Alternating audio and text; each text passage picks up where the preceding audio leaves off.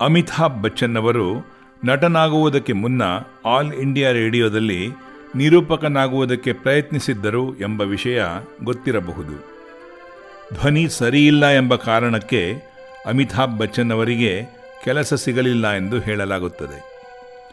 All India ರೇಡಿಯೋದಲ್ಲಿ ಅಮಿತಾಬ್ ಧ್ವನಿಗೆ ಸೂಕ್ತ ಮನ್ನಣೆ ಸಿಗದಿದ್ದರೂ ಚಿತ್ರರಂಗದಲ್ಲಿ ಮನ್ನಣೆಯಷ್ಟೇ ಅಲ್ಲ, ಭಾರೀ ಬೇಡಿಕೆ ಇದೆ.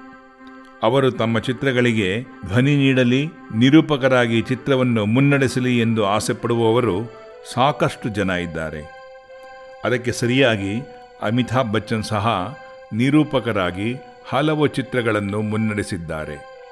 ಅಮಿತಾಬ್ ಬಚ್ಚನ್ ಅವರ ಧ್ವನಿಯಿಂದಲೇ ಶುರುವಾಗುವ ಒಂದು ಪ್ರಮುಖ ಚಿತ್ರ ಎಂದರೆ ಅದು ಅಮೀರ್ ಖಾನ್ ಅಭಿನಯದ ಲಗಾನ್.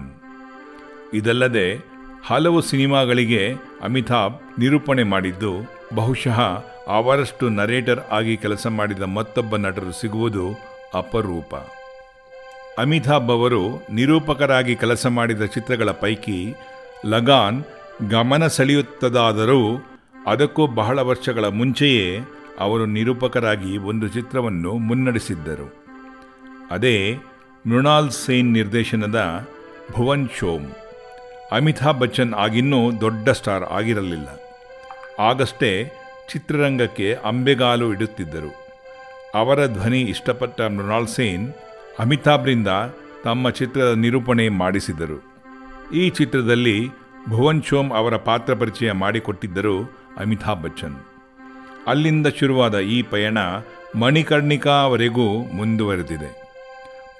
ಭುವನ್ ಶೋಮ್ ನಂತರ ಹೃಷಿಕೇಶ್ ಮುಖರ್ಜಿ ನಿರ್ದೇಶನದ ಬಾವರ್ಚಿ ಸತ್ಯಜಿತ್ ರೇ ನಿರ್ದೇಶನದ ಶತರಂಜ್ ಕೆ ಕಿಲಾಡಿ ಅಮಿತಾಬ್ ಪಾತ್ರಗಳನ್ನು ಪರಿಚಯಿಸುವುದರ ಜೊತೆಗೆ ಚಿತ್ರಕ್ಕೆ ಮುನ್ನುಡಿ ಹೇಳಿದ್ದರು. ಆ ನಂತರ ತೇರೆ ಮೇರೆ ಸ್ವಪ್ನೆ, ಖುಷಿ, ಮುಂಬೈ ಸೆ ಆಯಾ ಮೇರಾ ದೋಸ್ತ್, ಪರಿಣಿತ, ಜೋಧಾ ಅಕ್ಬರ್, ಕ್ರಿಶ್ ತ್ರೀ ಪ್ಯಾಡ್ಮ್ಯಾನ್ ಸೇರಿದಂತೆ ಇಪ್ಪತ್ತಕ್ಕೂ ಹೆಚ್ಚು ಚಿತ್ರಗಳಿಗೆ ತಮ್ಮ ಧ್ವನಿಯ ಮೆರಗು ನೀಡಿದ್ದಾರೆ. ಇನ್ನು ಅಮಿತಾಬ್ ಅವರ ಇನ್ನೊಂದು ವಿಶೇಷತೆ ಏನೆಂದರೆ, ಅವರಷ್ಟು ಅತಿಥಿ ಅಥವಾ ವಿಶೇಷ ಪಾತ್ರಗಳಲ್ಲಿ ಕಾಣಿಸಿಕೊಂಡಿರುವ ಮತ್ತೊಬ್ಬ ನಟ ಸಿಗುವುದು ಕಷ್ಟ.